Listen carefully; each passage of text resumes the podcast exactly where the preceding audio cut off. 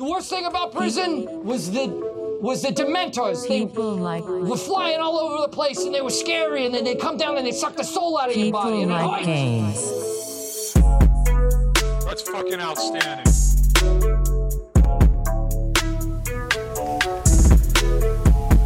What's up? What's up? And welcome to Episode 67 of People Like Games. I'm Solo, And I'm Lilo. and you are, as per usual, tuned in to the best damn podcast in the gaming industry. Trademark, trademark, trademark. Pew pew, let's go.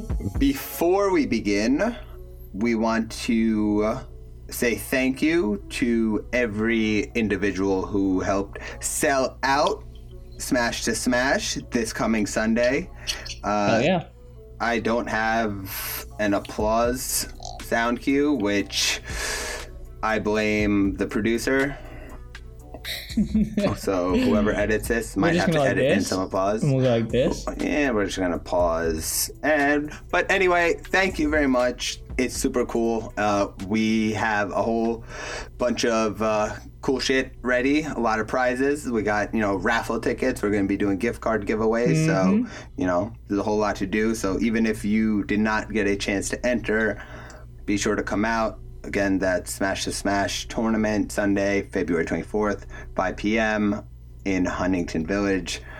30 New Street, and be sure to, you know, check because we might be releasing waiting list tickets just in case we get some no shows. So keep an eye out. We might make that announcement within 48 Hell hours. yeah. But anyway, that is about all. I have to say about said event at the moment. We do have a teaser for a new event as well that will be coming in March. We're going to be releasing info on that on our Instagram at People Like Games. Wait, pause. That's right. It's Plug Walk. We will be releasing that information on Instagram at People Like Game. You gotta do it right. I'm not Segue, plugging segue, shit without segue. that. Second I heard a handle, Yeah. I was like, hold on. I might even do is go back and delete that shit in the edit. Probably not because I'm lazy, but it was a good thought. Probably not. That is, which, uh, speaking of, you can find us on Twitter at People Like Games. You can find Lilo at Lilo PLG. You can find Beezus at Beezus PLG. You can find me at ATBD account. Uh, so I know last week we said, uh, you know, promises were made would be the more accurate way to describe it they were. not by me, but by someone. About back. a Twitter account being made and a segment being prepared.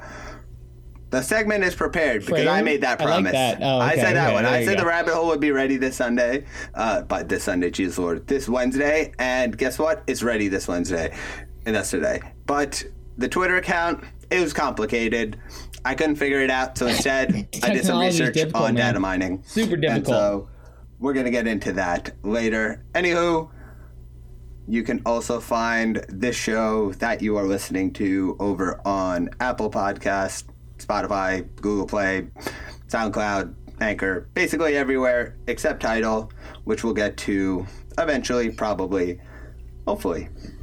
That's our Matt Damon joke, by the way. Tidal is our Matt Damon joke. It's like, yo, wish we had time, but uh, unfortunately, Tidal, you know, it's gonna come next week. Next week. Next week, next week. It's like That what we did with Matt Damon Spotify for like a good half year. Next But week. it happened, man. It and, did. and Matt Damon eventually came on Which- the show, so that's the same thing. But you know, different timelines. Tidal, you'll be there. You're getting there. We're getting Eventually. there. We got you. Yeah. And uh, you can also find the subreddit r backslash people like games. It's more That's active f- following the recording of this episode. Pause. Awkward. And now I'm going to kick it over to Lilo for a little bit of. Uh, The talk. Let's go, baby. Table of contents. In this episode, you will expect the quick scope because that's what we have every Of week. That is the date? staple.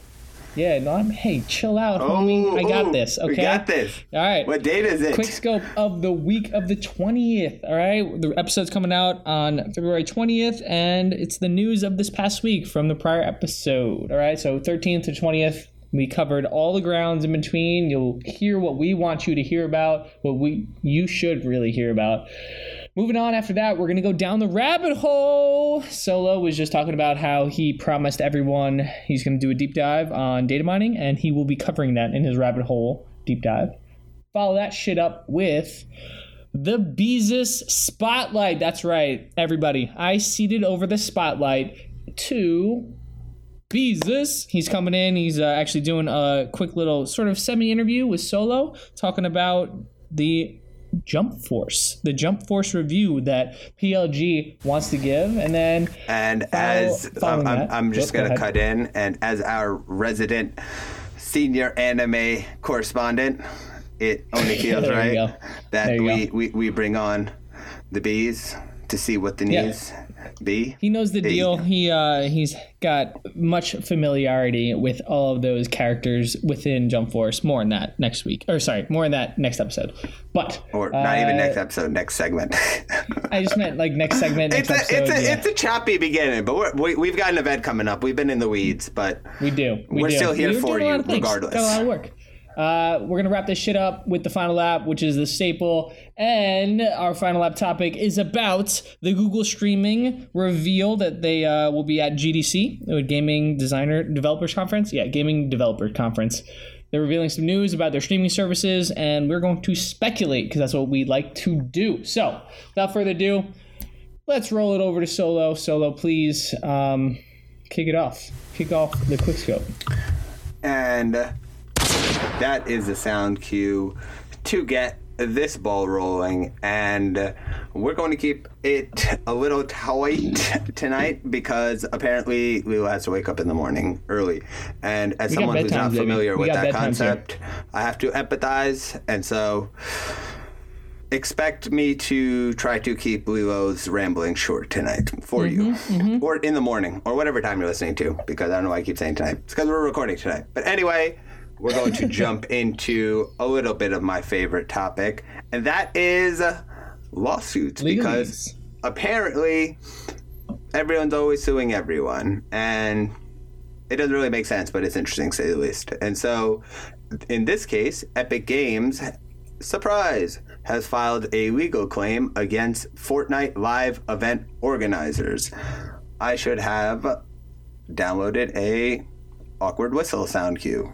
And so basically Wah, wah, wah. the organizer Like exciting events uh, was forced to basically stop trading in order to limit losses due to this cease and desist order, more or less. And uh, the fact is, they probably shouldn't have existed if this was that much of a disruptive force to them, because uh, apparently the legal action was triggered because of how poorly planned the disaster of an event this was. And basically, 2,500 people showed up in Norwich, UK to event with tickets going for about $12 and uh, a few tickets uh, for unlimited access selling for 20 bucks.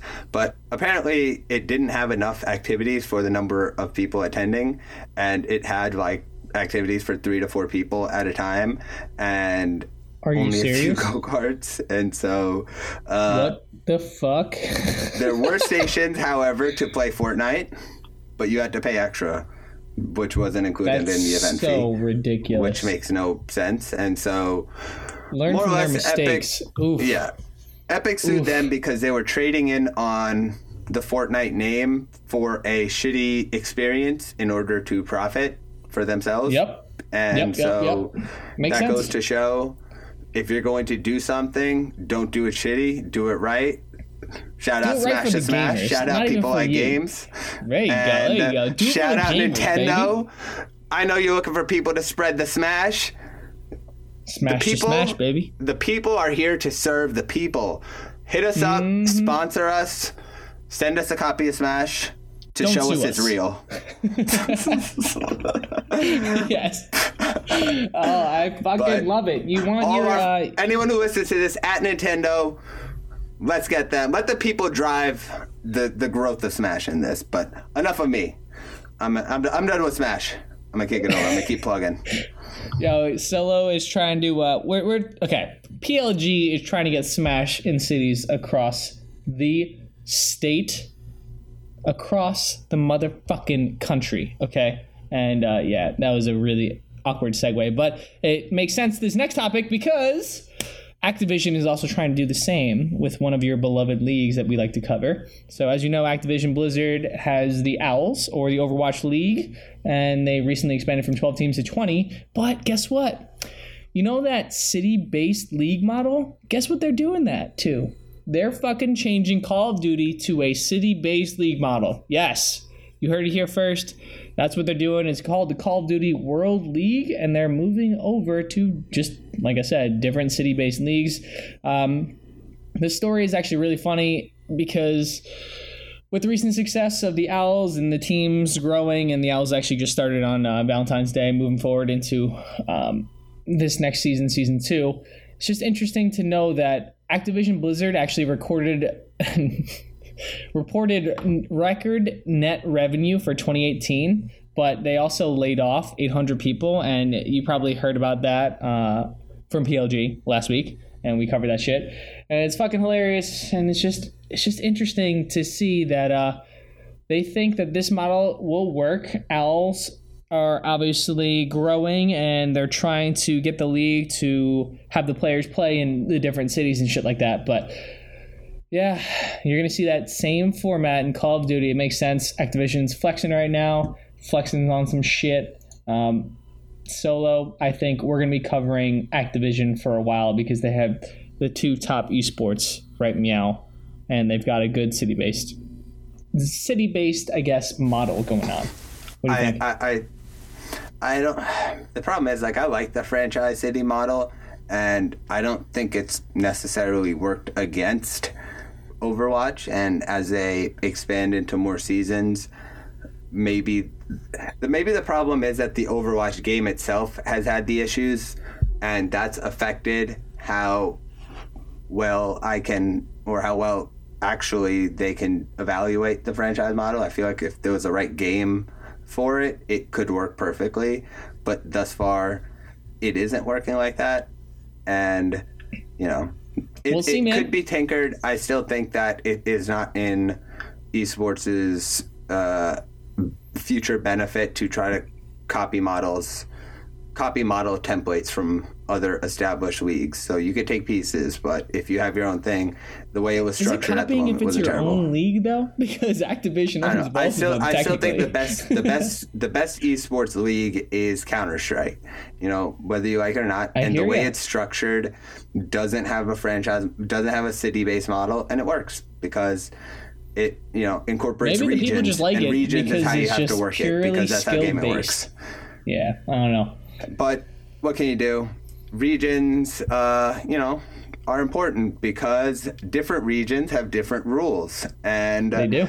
you know, in China, they have very uh, uh, concrete rules as of lately uh, on gaming in particular, which brings us, you know, back to one of our favorite companies for our next story.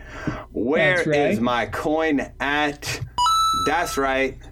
It's Tencent season. But Tencent is in the news for not financially astute reasons, which I'm sure they will be within the next month for figuring out a way to bring Apex over to China. But that's besides the point. It'll be them or NetEase. You that's a, that's already a given. But they've basically established streaming rules uh, for all their gaming content in response to the restrictions uh, that the Chinese government has placed on gaming. And so, if you recall, uh, as we've uh, covered before, China has decided to freeze the approval of all new games. And this is dating back to Monster Hunter World, like last October almost. And uh, since then, Tencent has sort of seen its stock price decrease, has seen itself lose money, but obviously, I mean, it's like pennies to a dollar necessarily, but it has been due to these uh, restrictions because of the government's fear of gaming's uh, negative Addiction. effects. Yeah, addiction. Which you know, look, there's the negative way to do it, uh, and this is one of those. But you know, the streaming rules, for all intents and purposes, cover some basic things like you know, not violating the basic principles of constitutional law, publicizing or releasing legal information uh, damaging gaming exper- gamers' experience, uh, pretending to do this at the other, hacking, boosting. What is very curious and which is very, you know, representative of phrasing the Chinese government would drop in a reasonably seeming law like this is content that this is a specific phrase content that causes any negative social influences. Good luck What the fuck does defining that that. mean? Exactly. So, So subjective. So subjective. Exactly. And so ridiculous uh, that they would do that, but not surprising. So, you know, further restrictions. Uh, but I guess now it's fair to say it's expected to see Tencent see the approval of future games. I gotcha. Yeah, Yeah. it makes sense. But, Oh my I mean, goodness. what do you think? Ten cent. So Sometimes you just, gotta shut down some shit. You gotta shut them down sometimes. honestly, like that's exactly what's happening. You're shutting some shit down, and it just kind of correlates to the next door that we got, right? You're shutting, shutting some shit down because you just have to. The market's dictating what you have to do, and it's very frustrating that that happens. But uh, moving on, we got Razer Game Store is actually just released news that they're closing after 10 months being open. Okay. And what is the Razer Game Store? Well, the Razer Game Store is an online service where you could purchase Steam Was. and you play keys. Yeah, that's a good point. It, it was. It was a service. Technically, it's still open. It's still out now. You can um, re- or rather, you can turn in your uh, pre-orders and you can get your games and all those things that you have. But like the thing is, Look at its corpse. It's you're like a fucking what is it? You're a fucking raven picking at his corpse, essentially a crow. Like just no, no, not even crow. What vulture? You're a vulture Yeah, eating Get at the that corpse. sixty percent discount. there you go. You're getting some shit going down. But uh, yeah. If you didn't know, you heard it here. Razer actually launched its own digital game store, just like Discord did, just like Twitch did, just like Epic Games is doing, just like Bethesda is doing on the side, like all those things. And um, after 10 months, they decided to shut down. So it's going to officially close on the 28th of this year, okay, in February, February 28th, 2019. All the purchased games will still work after the shutdown, but the customers are encouraged to redeem their purchased keys beforehand. Pre orders are still obviously honored, like I said.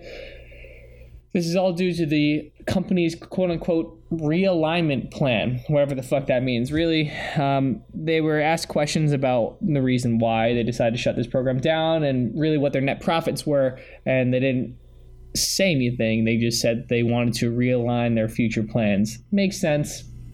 They obviously didn't make money. There's too many competitors out there, bigger names dominating the market. You didn't fucking hear about Razer.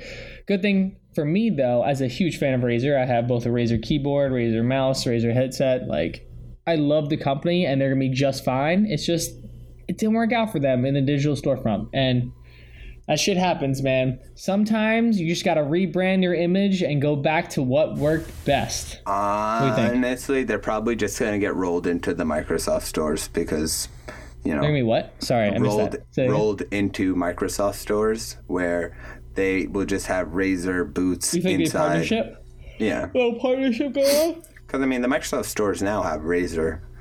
You know, they they have a partnership together, so it makes sense. Do they? Yeah. I don't know. I, I mean, Mar- Microsoft has a partnership with a whole bunch of people. I just don't actually know. And producer? Yeah, right. Exactly. Is me Uh, typing excuse on me. my Can you keyboard. check this? All right, who's our producer? That's me on the fly.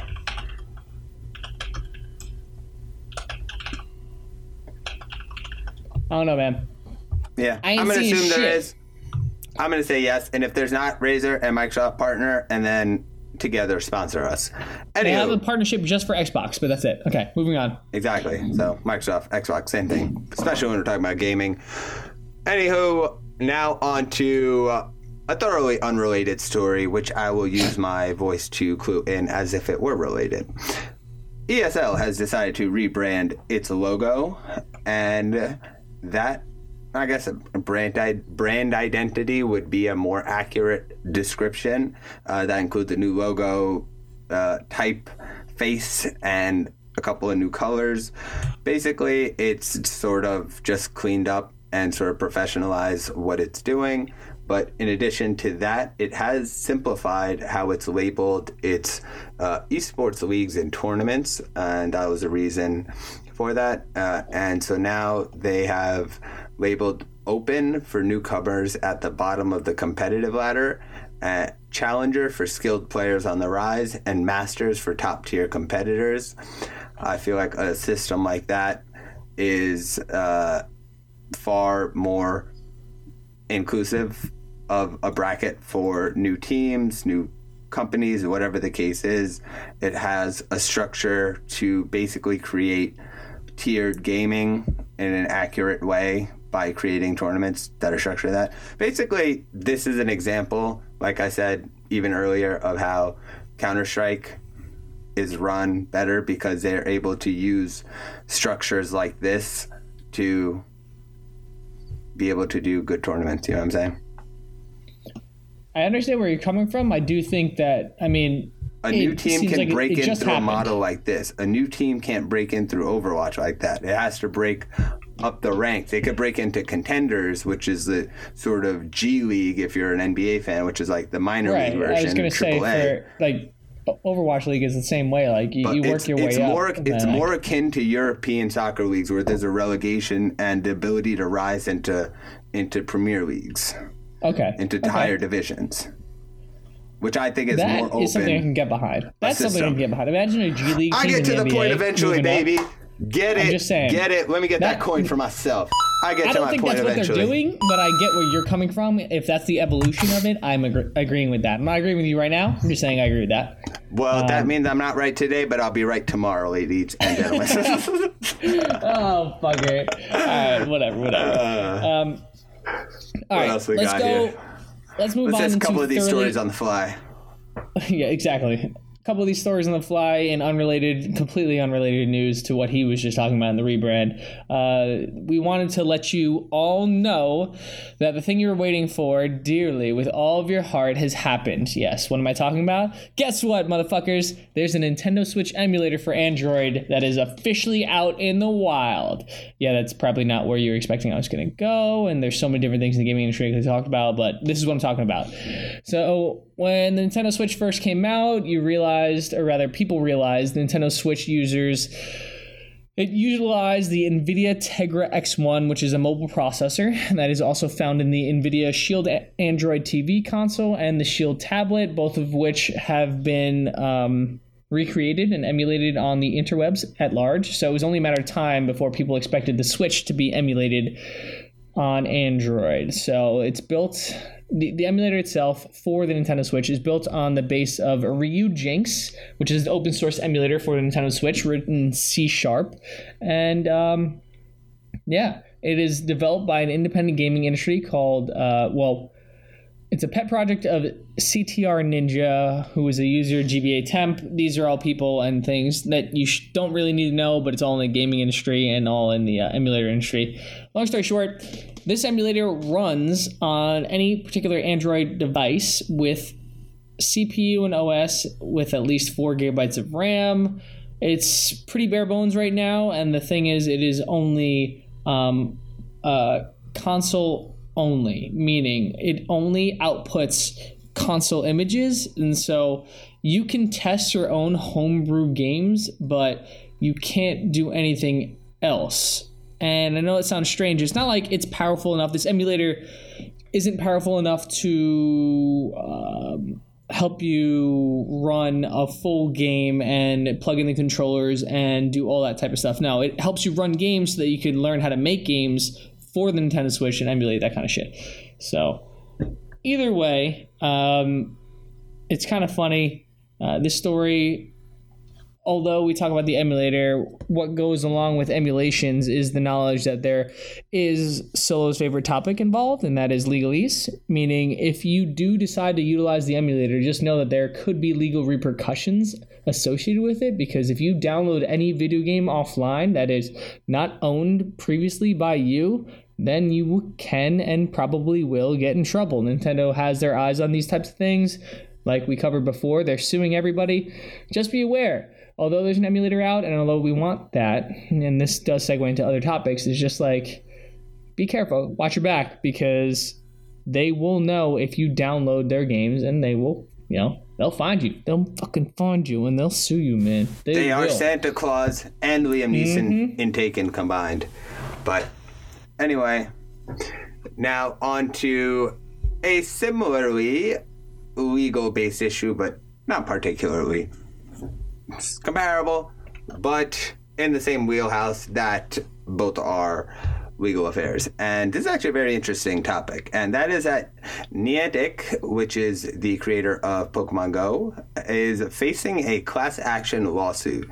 And actually, it faced a class action lawsuit and has been uh, already uh, Arbitrated? settled late last year, Okay. but the actual terms of the settlement were just released recently. And so basically, the uh, lawsuit began after a New Jersey resident, Jeffrey, last name redacted, claimed the position of Pokestops in the game led to an astounding five people knocking on his door asking to enter his backyard to catch Pokemon. God damn Oh it, Jeffrey. Oh, Lord. Jeffrey. Jeffrey, is there a Lord? Because what injustices shan't be stopped in this People want to come to my house. This is the worst feeling ever. God damn. Seriously, uh, basically, a couple of other people jumped into it as well, and Niantic was like, "Here's a bunch of money, leave us alone." And uh, now the reports actually show a little bit of a harsher version of it, but whether it's actually being followed is another story. So basically, uh, for people who have Pokestops or gyms on their personal property, if they place a compl- uh, Niantic has to have a complaint form on their website, and if someone has one of those two things on their property, and they submit the form, they have to get a response within 15 days on at least 95% of cases for the year. And if the complainer has a Pokestop or gym within 40 meters of their property, Niantic has to remove it within five business days of communication. So What the fuck? Holy that's shit. intense. And at the moment, the they don't have they don't have a specified timetable as of now for removal. But I, if that was like played out to its actual potential limit, that could greatly hurt Pokemon Go because a lot of communities in the game sort of are built around specific you know pokestops and gyms because those become Right. raid spots or you know battle spots or whatever the case may be and so uh hope you know i guess we'll see i don't think it'll necessarily be the case if they've settled it late last year and they haven't really been hit by it i'm sure it's more of a suburban issue than it is an urban issue so uh, Right, right. People just want the privacy. yeah You wonder why they had a Pokestop on their place in the first place, right? Like Niantic had that data from the game beforehand, which I can't remember off the top of my head, but they utilized all that data Probably saying, "Hey, people population converge on this density spot." oriented But I'm just curious, like someone's property is very specific. Like what, what about your property made it so that we should put a Pokestop here? You know, that's that's weird in the first place, unless people were coming there. In which case, I can understand why they put a Pokestop there. Either way, it's so strange. yeah and to those people just go in the fucking backyard Just hop over the fence. They don't even need to know. now look at okay? you five people You're- fuck niantic out of billions of dollars potentially congratulations you You're a jerks you're worse You're than a jeffrey fucking hero. All right, But that's pretty strange nah. news. It is. It's, it's shit- weird. It's random. It's it's weird and random. And you know what else is weird and random? What? This next story, damn it, you ruined the flow, man. This next story Dude. is weird and random. not Speaking of pretty serious, yeah, not too serious. But uh this is. This is I said before, spotlight for the this is the story you actually want to know about. So there's a new this- Nintendo Switch it. exclusive, okay? This Nintendo Switch exclusive is called Oshiete Onedari Shogi. If you don't know, it is Japanese, okay? It's called Teach Me Japanese Chess, pretty please. This whole game is based around the premise where you give shogi hints, aka you give chess hints and tips to an adult video actress, Ari Sato, as well as cosplayers Yui Onu and Iniori Hanayami, or Hanemiya, sorry, sorry about that, I fucked that up. But when you give them hints, you get a reward, and your reward is photos and clips of them in bikini, made outfits, and other outfits. In total, there are over 1,300 photos and 30 clips, including DLC that you can download. But the funniest part about this is that, like, the adult video actress Ari Sato is a very famous porn actress, and she is now involved in a game that's hosted on Nintendo Switch. So fucking random, so mind blowing, fucking hilarious. I think. Oh my goodness. Shout out to Nintendo. Nintendo, right? Oh, you you know your market. You got a whole bunch of lowly individuals who just they want porn, and so you give Shit's porn. mobile, Uh, bro. this shit is mobile. Literally, you can bring this on the go. Uh, the game is rated CERO D, which is 17 and up. It's not actually, there's no nudity or anything like that in the game because they're all in bikinis. But it is very risque. More risque than you'd ever expect. Fucking hilarious. And so fucking random. Uh, there's no mention of the people being, rather, the people, the, the actresses in the game. There's no mention of them being like porn stars or anything like that. But if you know who they are, you know they're porn stars. And it's very interesting to know that, like, in Japan, they have very strict porn regulations. So this kind of goes hand in hand, and they're all covered up, and that's great. It's just, really? Really, Switch? This is like, I have, I have nothing else to say. I'm just. I'm just so baffled, so confused. like, what? I was going to say fucking crazy, man. I have the perfect ad in my head. Uh, I'm glad. I'm glad to see Nintendo's at least moving a little bit more to the adult market uh, than they have in the past, which I'm glad to see. Literally. Uh, you know, just now the now they'll put M games on, so that's that's good. So now you don't have to worry about one of the criticisms Nintendo's been it's been a kiddie system. This is obviously not the move I would make, but the greatest advertisement in the world: take porn star on the go on your Nintendo Switch, sponsored by Gogurt. right? for the But- kids, baby, for the kids. it's Everything for the kids. but uh, Ninja pops out of nowhere. Hey, Yeah, right? um, I like Ari Sato. I don't curse. She's one of my favorite actresses. Favorite But- actresses ever. Sorry, I didn't mean to mock anyone, but as Eminem once said, Will Smith don't have to cousin to sell records. Anywho, next up, following up a little bit on one half of our final lap topics from last week, and that was the hubris of Sony moving into the next generation of consoles in particular. Uh, just a week later, we now have the Sony executive uh, chairman mentioning how for Spider uh, for Spider for PlayStation 5 rather, they hope to sort of focus on co-op and multiplayer, which would make sense if not for the fact that most of its standing out above the fray has been primarily for single player games in its sort of late generation push. Anyway, it seems sort of a little bit of a backtrack on what they mentioned uh, last week. However, if you're going to be hoping to focus on the co op experience in the upcoming years, your best bet is to be focusing on cloud because he mentioned couch co-op and couch co-op Right. might not be the dominant form you know of selling points moving forward one of the switch's biggest selling points mobile but anyway again i'm just really curious to see what the playstation 5 is and what it comes out to be because its indications are not thrilling but who's to say it doesn't Hey, have a surprise episode? I bet you will see at E3. Or Yeah. not even at E3. Uh, rather. kidding, 'cause they're not at the E3. The Sony, I was going to say, like, the Sony version of E3, which is going to be the week or Sony E3. Sony fucking whatever it is. Oh, they should have called it that. That would have been so petty. Sony E3. I feel like there'd be legal battles over that for sure. You know, I'm sure no one will get it twisted. Whatever. They got enough I'm dough sure. to make it happen. Right? Someone will be making dough. Yo, speaking of dough, though, actually, this relates to our next story because uh, we have new information showcasing how much Twitch streamers actually made in 2017. And uh, if you're curious about this, don't worry, we got the facts for you. So, by recent study from Recreate, they shed some light on the American Twitch streamers in 2017 and how much money they received compared to 2016. Um, should be noted, I guess, long story short, there's a 30% increase of profits from 2016 to 2017. That's clear, that's readily apparent. And um, in total, from 2016 to 2017, Twitch creators jumped from 6,158 to 9,796.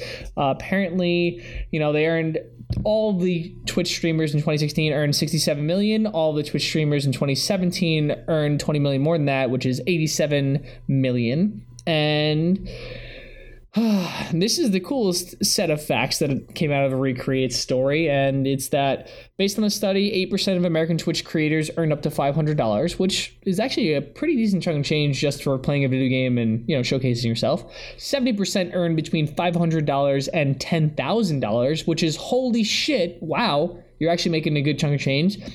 And then 22% earned over 10K on the platform itself. So, as you can see, a small percentage earned most of the money uh, a lot of the money that's going through. It's been reported that as we know, Ninja, this motherfucker, has earned 10 million in 2018 itself. So put those numbers into perspective. 2017, all of Twitch streamers only made $87,000. And then one year later, the dude made one eighth of the total profits. Like, that's fucking insane. Um, Twitch be making dough, though. I guess that's the moral of the story. Twitch is pulling in content, pulling in creators, pulling in a whole bunch of viewers and is getting their name out there and that's that's where you can go to make money. It's it is viable in the sense that it is a side gig, but if you're a working adult, do not focus on streaming as if it's going to make you the cash like a 9 to 5. It's not. So, I'm sorry. The 8% of Americans who earn 500 and 70% who earn between 500 and 10,000, that's not enough you, you can't can't support yourself for the year. Just throwing out there. So keep working, keep grinding. Solo. It's top heavy, and top heavy things tip over, as this will It is eventually. very top heavy. Yep. Anyway, Good point. uh, so great user numbers, but if 99.9% of your user base has like five viewers and then everyone else watches those 10 streamers, then what are you really offering? Caffeine, hit us up. Anywho, Uh, on to our last two stories of uh, the quick scope so we can get it moving. This one bugs the shit out of me, but I have to cover it anyway. The U.S. copyright has decided to deny Carlton, uh, the Carlton dance uh, copyright application filed by Alfonso Ribeiro.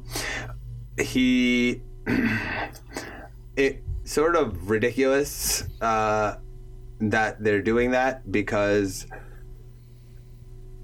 by claiming that it was a simple routine and that it can't be copyright, they're claiming that it's not uniquely identifiable. But if it's uniquely identifiable by the nature of the dance, that doesn't necessarily affect this lawsuit.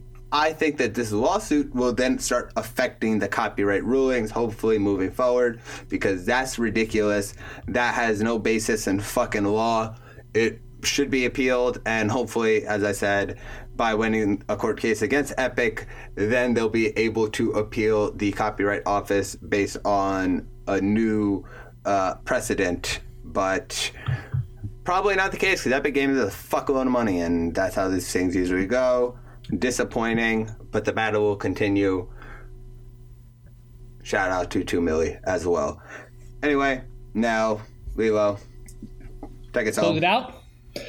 Bringing it home, quick scope. We're gonna wrap up with news about another esports league that unfortunately may hurt some people's feelings. Um, I say that because I actually was one of the fans who watched this fucking league. It is the Clash Royale League.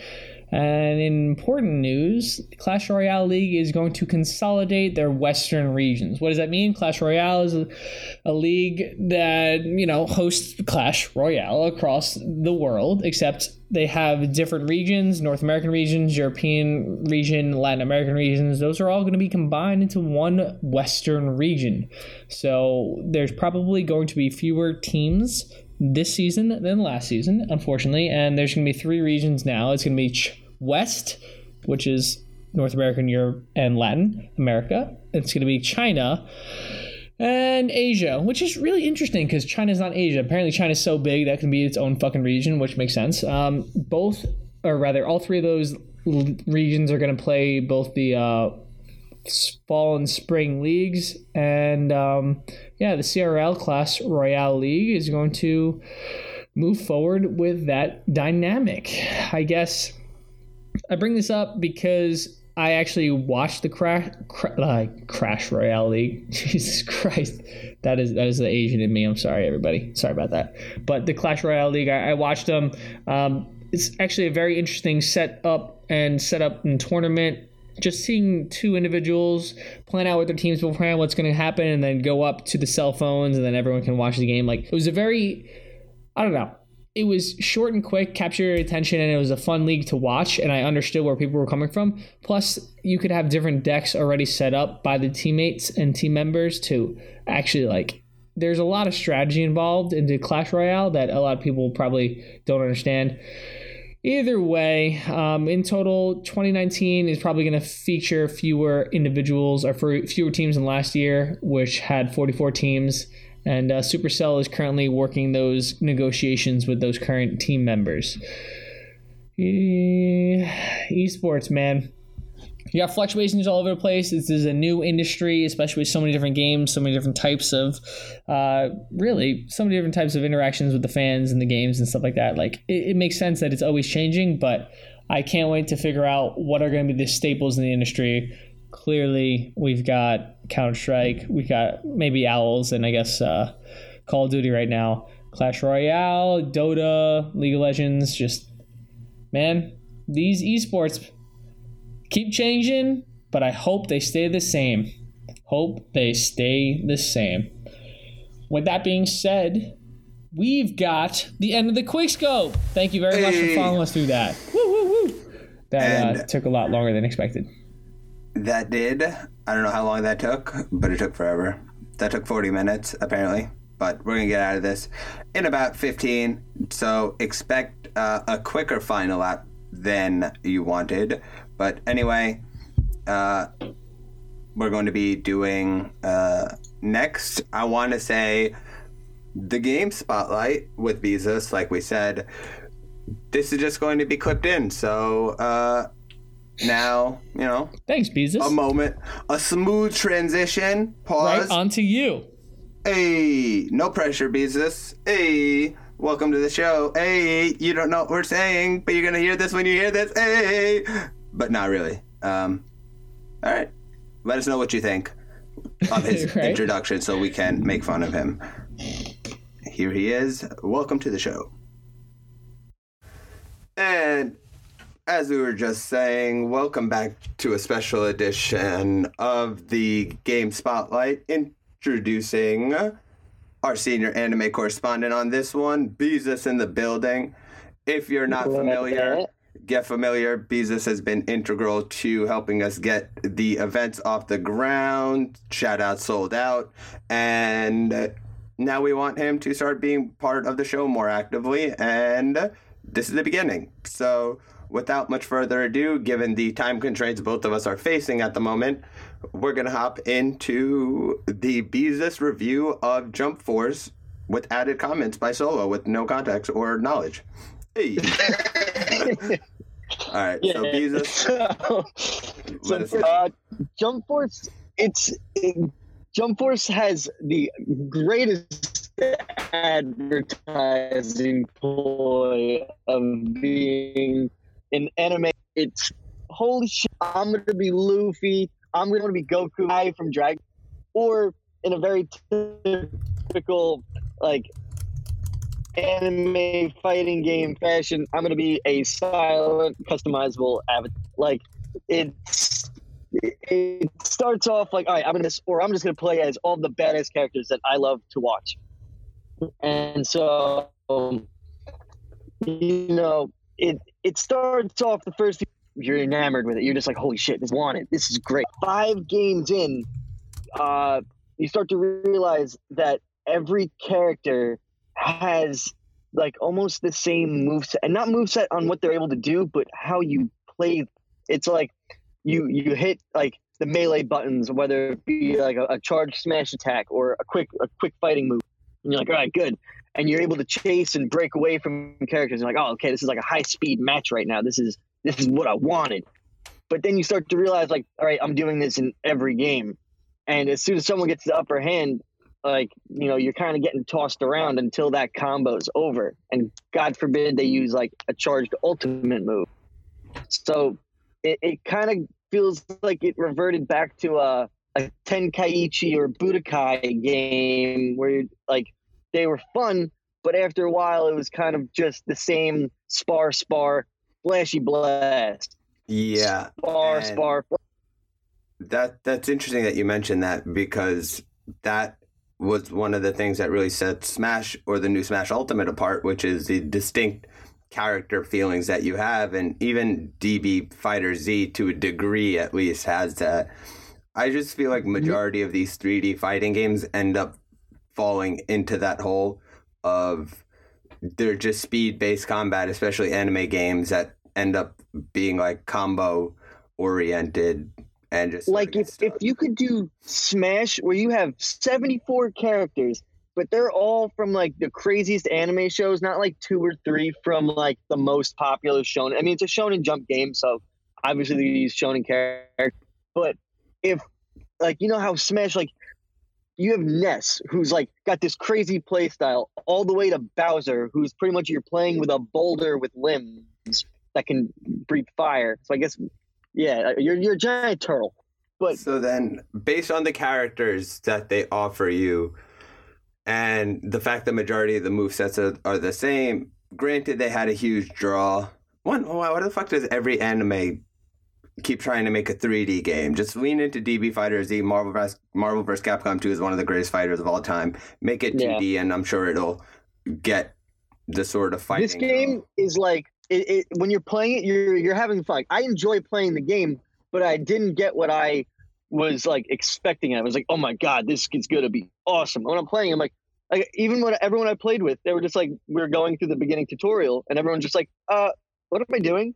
When do I get to fight? And then you go to fight, and you're like, oh, okay, this this is fun. I could I could fight a couple people for a while, but you only get that feeling. I think if you're into anime, if you're into those characters, like I want to fight as this I'm gonna make a cool team between these three shows. Or, but when it comes down to it, if you were to kind of really boil it all down, it's like if you played Super Smash Brothers, but every character was the Mii Fighter.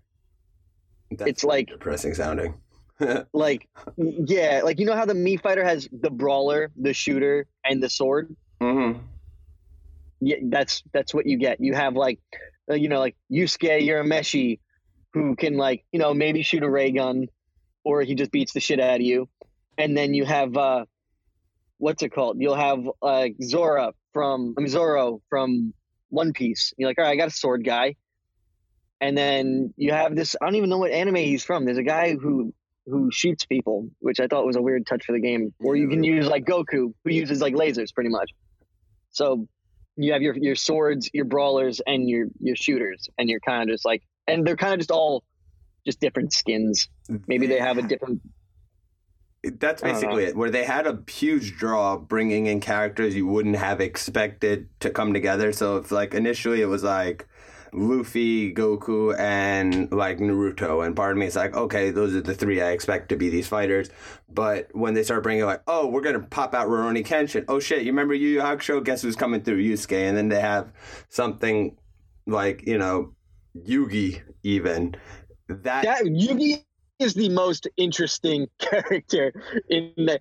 For someone who does not fight personally in the entire show and is generally a baby, he puts in work in this. He's the most different character in the entire game. because they had to figure out a way to incorporate it. Yeah. They should've done that with everyone. because yeah, exactly. Using Yugi is almost the same as using a JoJo character. The way he uses Dark Magician, he has like a guy fighting for, him, which is like That's hilarious. cool, but like it's just like wow, maybe they should have made a Yu-Gi-Oh fighting game. That would have been kind of crazy. Yo, which speaking of Samsung, get on that fucking AR Pokemon game. Still wait, Oh I mean God, Pokemon yeah. AR Yu-Gi-Oh game or VR That Yu-Gi-Oh would be game. crazy. I know it's about time. But, like- Yu-Gi-Oh, Yu-Gi-Oh has the most potential out of everything we're looking at here. Make a Yu-Gi-Oh Hakusho Yu-Gi-Oh is game. awesome. Yu-Gi-Oh is always awesome. What other animes would you have concluded to? oh, Well, one for your own enjoyment, and then two to help round out the randomness that seems to be apparent in the character selection. Well, it's a it's a 50th anniversary like shonen game, so they're gonna use shonen characters. So it's understandable that they would limit it, but like if they were to do DLCs, just like the way Smash is kind of open to everybody at this point, uh, they could have. I don't know what could they have stretched out. I, I'm watching this show right now. That time I was reincarnated as a slime, and uh, it's pretty much like like uh, an anime that would be based around Kirby if you were to make one. It's it's pretty like interesting, like the kind of like the parallel between their powers. So like that would be a cool character. Or I've seen characters from the show. Uh, or it would be cool to use uh, Spike from Cowboy Bebop Oh, or. Space Dandy. Super fast. That would be crazy. You know, or they- they're- to they're have using. Eikichi Onizuka. Yeah. Wait, you don't know who that I is have to because yeah.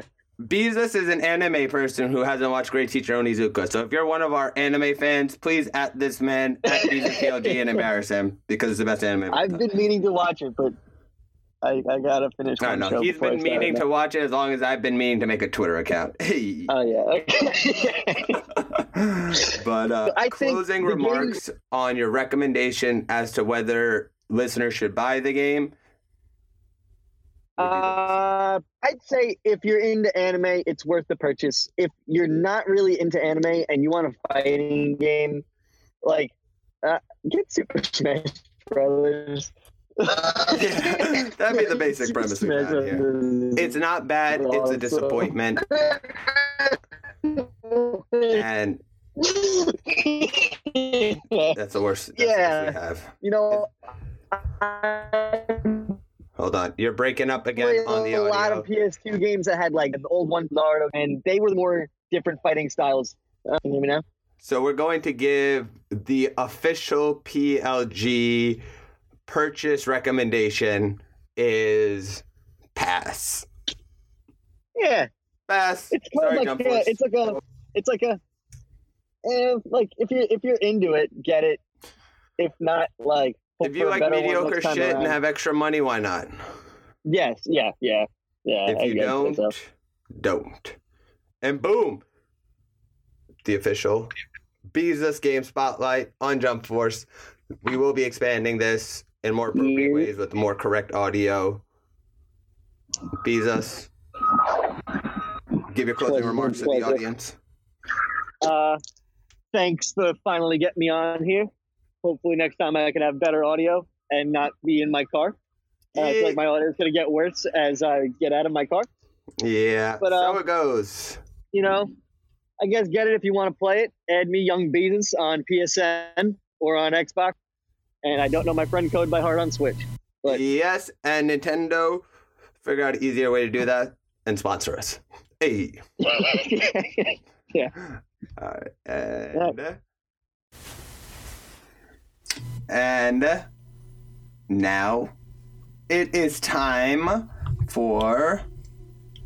I guess I just hit the Zelda Discovery because the rabbit hole is never ending as well. So just assume that something or another and the rabbit hole are almost interchangeable until I get a better sound cue for rabbit hole. But anyway, data mining is the topic for this week. And what I discovered was it goes a lot deeper than I had uh, previously anticipated. And so this is going to be a to be continued episode uh, just from uh, the get go. I want to let you know that. But first, we'll start with the idea of what data mining is. And so, if you're not familiar, data mining is a phrase I'm sure you've heard a lot more often in the past couple of months, in particular, even though it has its sort of basis in about five, six years ago. And I'll explain how this happened. And so,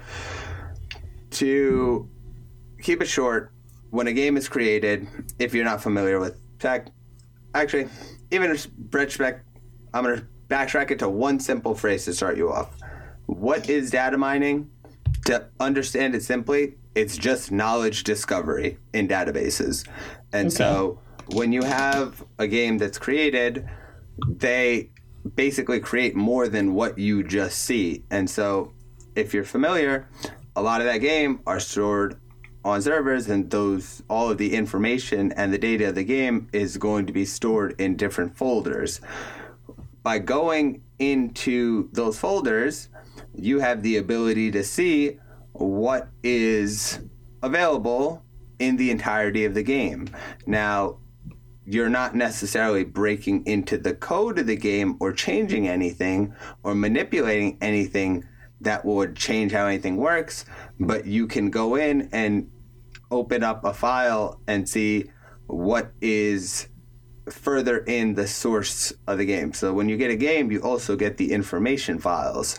So by going through the information files, these uh, individuals basically, you know, create a system to be able to find hidden knowledge that's just not live yet would be a simple way to describe it. So Yep, makes sense. in about 2014 uh, is when it became more known, and that was because it was around the time that data mining of PTR or beta builds of World of Warcraft was occurring, and as they were releasing new content, individuals were figuring out a way to find out ahead of time how that was occurring, and so though I could get into that, it was more interesting to me to explain how that happened because how would you when you read an article and it says, "Hey, this is going to be coming out in Fortnite," and or these two like this, we covered two three weeks ago that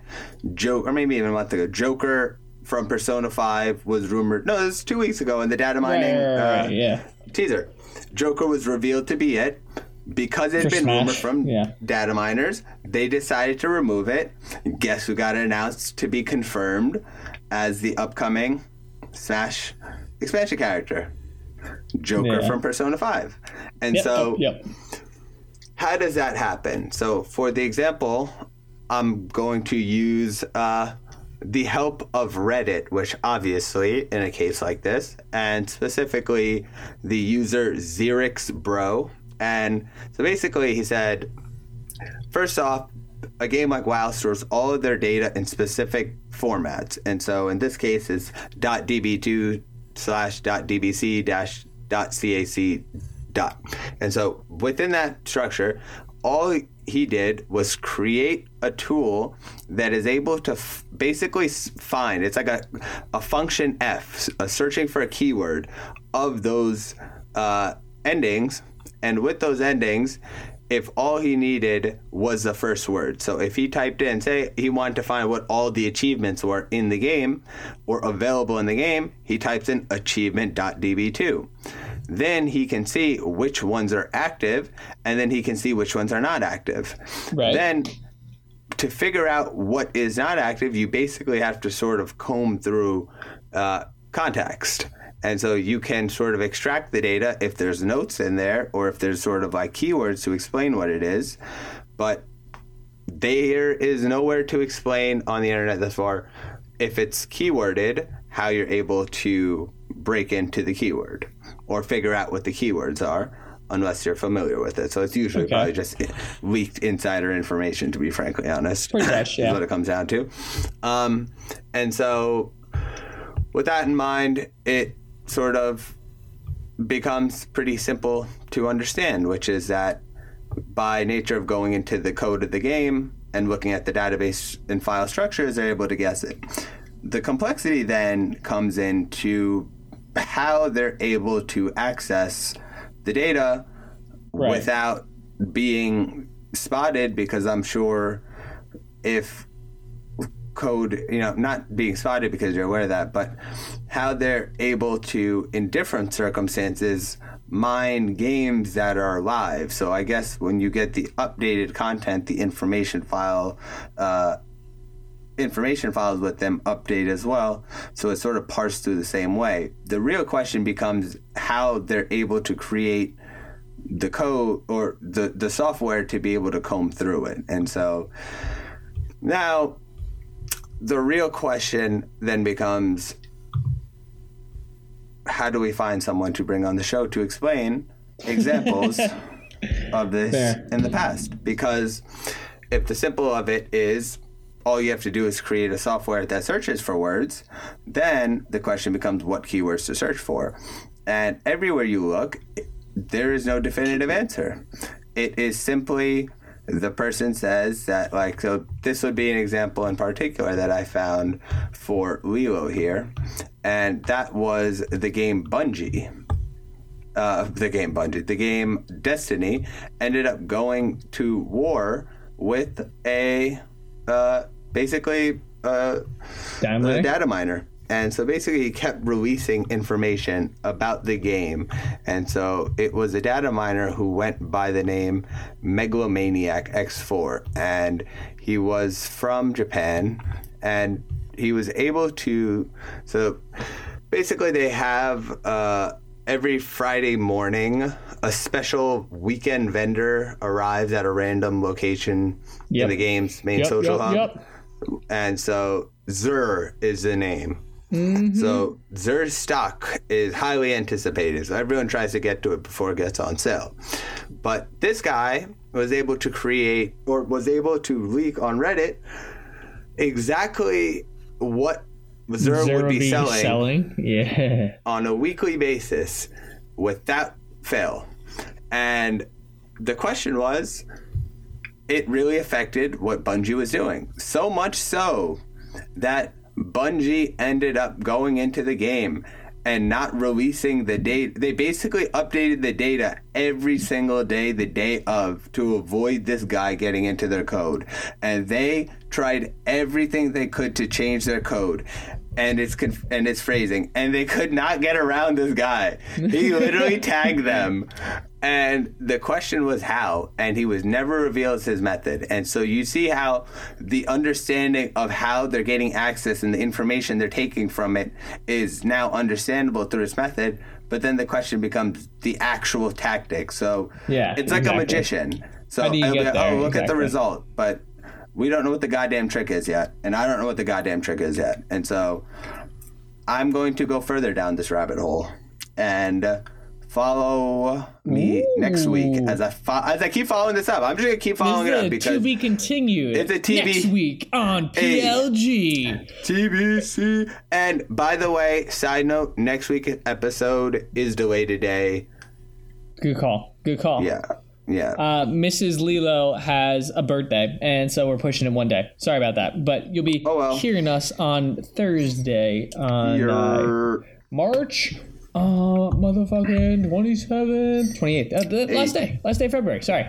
all right. And now Let's That's kick right. it off.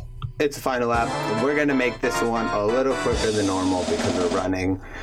It's really speculation. just- it's more, we're just it's really just mill. running it's late like as we're always, with it anyway, so is what it is. I was gonna say we're running late unexpectedly, but like that shit's annoying kind at of this expected. point. Exactly. I'm never It's in a rush. I'm always late. I'd be chilling. I'd be right. running on that CPT. hey. Anyway, All right, all right. uh, for this week's final lap, we have speculations of a googly nature, which that's hilarious sounding. Anyway, Google has announced, as uh, we will mention at the top, that they are going to be unveiling their streaming service uh, or their streaming game service in March March at Game Developers Conference. And so on that, you know, piece of information, you know, we sort of thought about what to, you know, we just wanted to speculate on what we expected, and so I'm gonna let Lilo go first on what he thinks Google is going to bring. Is there, I guess, a more functional way would be to ask a question. Do you think there's anything unique that this Google streaming service is going to bring, or do you think they're just going to release a version of the uh, Project Cloud that The you Project tested? Stream that they did? Yeah, Project Stream. No, is it Project Streamer? It was Project Stream.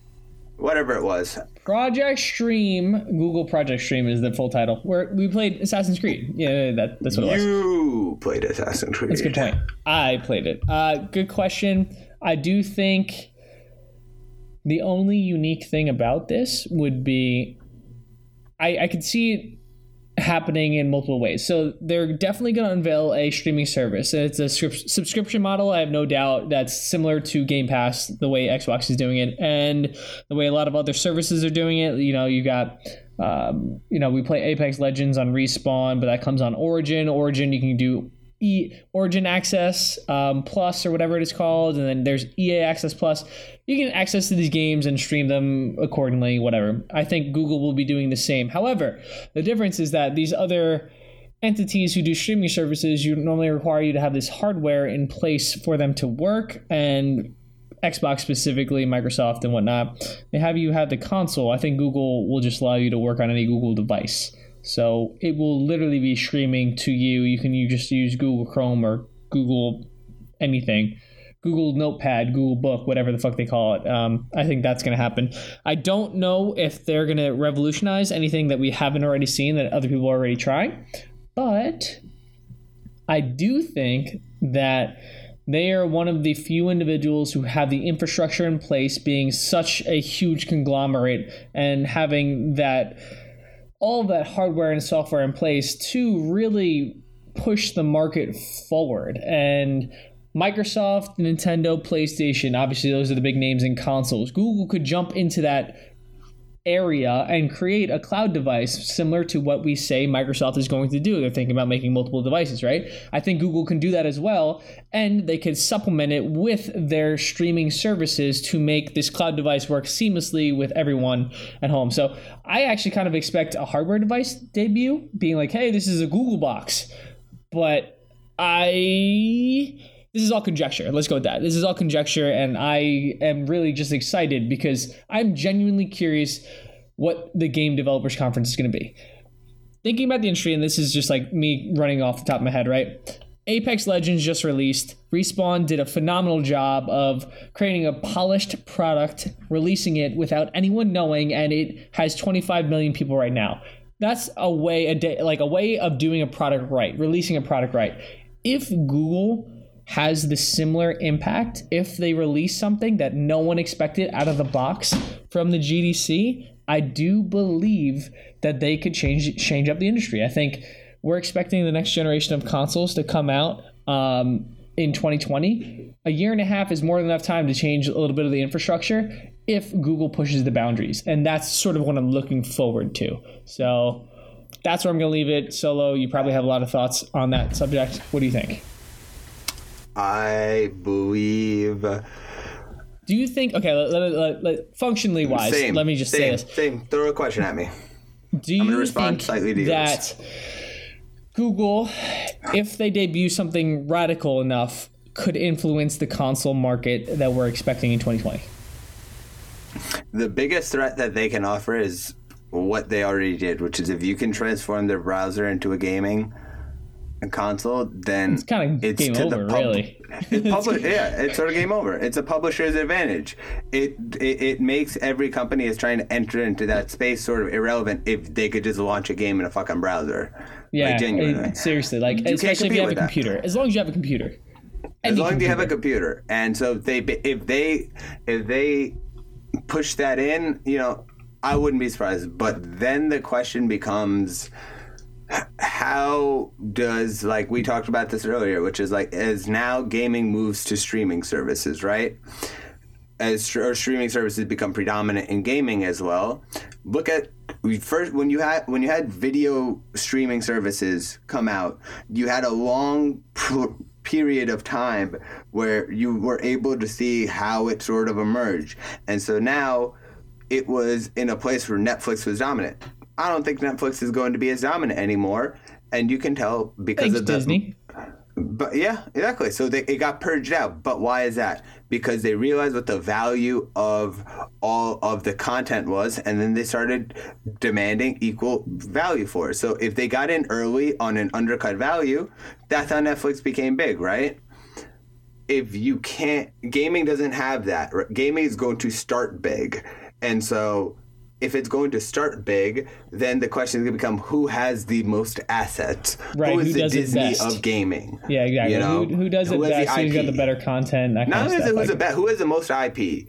And so if it becomes an IP war, well, you mean, know, like IP, best how content, do you get thing, but yeah. access to IP is the question. What is what I'm saying? So is Google going to be able to get Xbox exclusives to be able to play on their con- uh, on their streaming service, or Yeah, that's a are no. they by nature of being a browser service just sort of like a one less step version of what steam offers because i'm sure there'll be google games and you could buy games through us and you could put them all in our library and it's a cloud thing and it's free and it'll be okay what's the difference between you and valve and oh we do a chat service well okay what's the difference between you and discord you see what i'm saying so it's interesting to see which It's angle who they partner up with. I. I can understand that.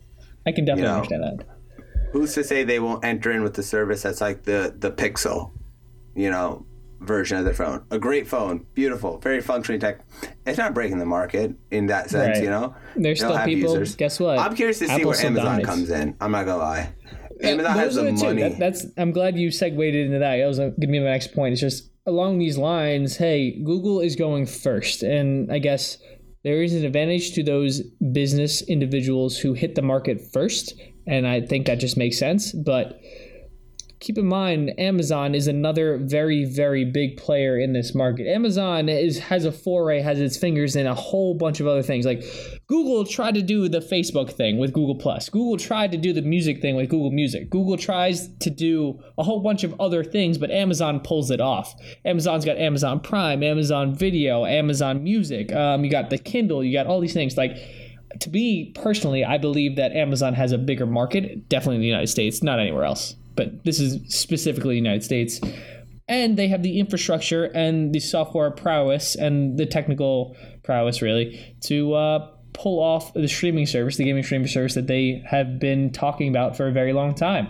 We have the tournament services already in play, but then them doing the streaming services, I think it's very real, and that could happen. Uh, This this battle is very interesting for gaming as a whole. I just think Amazon, as much as Google is a technology company, I think Amazon, by nature of having Amazon Web Services, is better positioned to launch something like this. And so I eventually think, it, and first mover, first mover advantage is important, but it's not as effective if you have the resources of an Amazon. So they can let the person They move, both got good and then they can absorb the competitor because you know who Twitch, you know who they own Twitch. So it's not like you know what I mean. They're not That's in true. The, They, they already got their fingers in the gaming market versus exactly. Google, and I get so that. like they can flip something like point. you know that in as well. They have the tournament software. You know they are very easily able to acquire any publisher they would want, any development studio, anything they want. They just bought fucking Whole Food. You know what I mean? So that's a different ballpark. As much as Google is a tech company, you just mentioned a whole lot of things that didn't work. You know, Google Plus and like no, you no, know. that, that's my point. Like, hey, Yeah, they oh, tried to do like, it. what I Amazon mean, like, didn't do so it, they- but now they have a Amazon's hopping in. I get it. of Exactly. jumping into industries that you would theoretically think they would be great at, but in execution they haven't necessarily been able to manage well. Yeah. Because Yeah, if at the end of the day we're honest, Google is just a fucking ad company. That's all it is. It's an ad company and a very good search engine. Honestly, it knows what It's you want. It's an ad company, not a search engine. it's The an ad, placement company and a search engine. It's, it's the double, both. It's it's it made its search engine to feed its ads, or rather, True. it made its That's the only way it makes money. Don't get me wrong, Yeah. but oh, Amazon don't does get the me same wrong. thing. It I'm all targets for you money, too. which yeah, it, it targets you. Donate to way. our Patreon, which is just kidding. I ain't do that shit. But anyway, It's curious to say we're going to. I'm going to speculate that they just do a, a scaled version of the Project Stream on browser, I agree. and maybe maybe they release a tablet like console, a right? tablet like device that could either be comparable to like a Fire tablet or it could be comparable to a Switch. So Nintendo might be worried if they decide to get into the console market because they're not doing a non-mobile console because Google is smart enough to understand they don't want to be baselined. But anyway, what do you think on that? I'll let you take it out and then I'll jump in at the end on That is a great way to end it. I mean, Google, you have our attention. You, rather, rather, you have our curiosity. Grab our attention. Let's go with that. And we're, we're And going sponsor of us. Yes. Well, also definitely. Actually, not really. I Definitely don't want fucking sponsor Google. us. Sorry, But- but just help. Don't fuck up our search engines because I don't want your sponsorship. That's. Tarantino had to write. Uh, had to write. Um, Leonardo DiCaprio said the line very well. You have our curiosity now. Grab our attention, and uh, we are looking forward to March nineteenth. We're gonna see how you can shake up the industry, and I guess at the end of the day, realistically, I'm fucking happy because competition is good for the consumer. We're rooting competition for- is good for the consumer. but we're rooting for Microsoft, so shout out. We are. I am. Solo wasn't in the beginning. He said they suck, but then you know They did suck this was good. generation, and they'll be the first to admit. And if Microsoft can't take honest criticism, then they sucked You should at the spo- moment. But we love them sponsor now. us anyway. We love you, Microsoft. I We love do. you, Microsoft. we do. But All right. With that being we lost our said, edge. thank you, thank you very much listening to this episode. It ran very fucking long, uh, especially And it since was you real choppy, so I apologize for Lilo. It was fun though. I had a great time. We had a great time. I, I'd say uh, we just have a lot of things coming up. Obviously, check out. Come to Repeal 18. Let's go with that. Come to the event. You can be on the wait list. You can hop into the game, play some tournaments. If you're on Long Island, be be there. That's the place to fucking be. bruh. Yeah, yeah, like it. And then uh, other than that, we got more news very soon thereafter. And next month will be another book spotlight. So it'll be book review. Book review number three, number trace, Treat, treat, treat. El Trey. And uh, Trey, yeah, that's all I got. Significant zero. Walt Williams. Yes, yes. Appreciate you listening, and uh, we will tune in next week. Adios.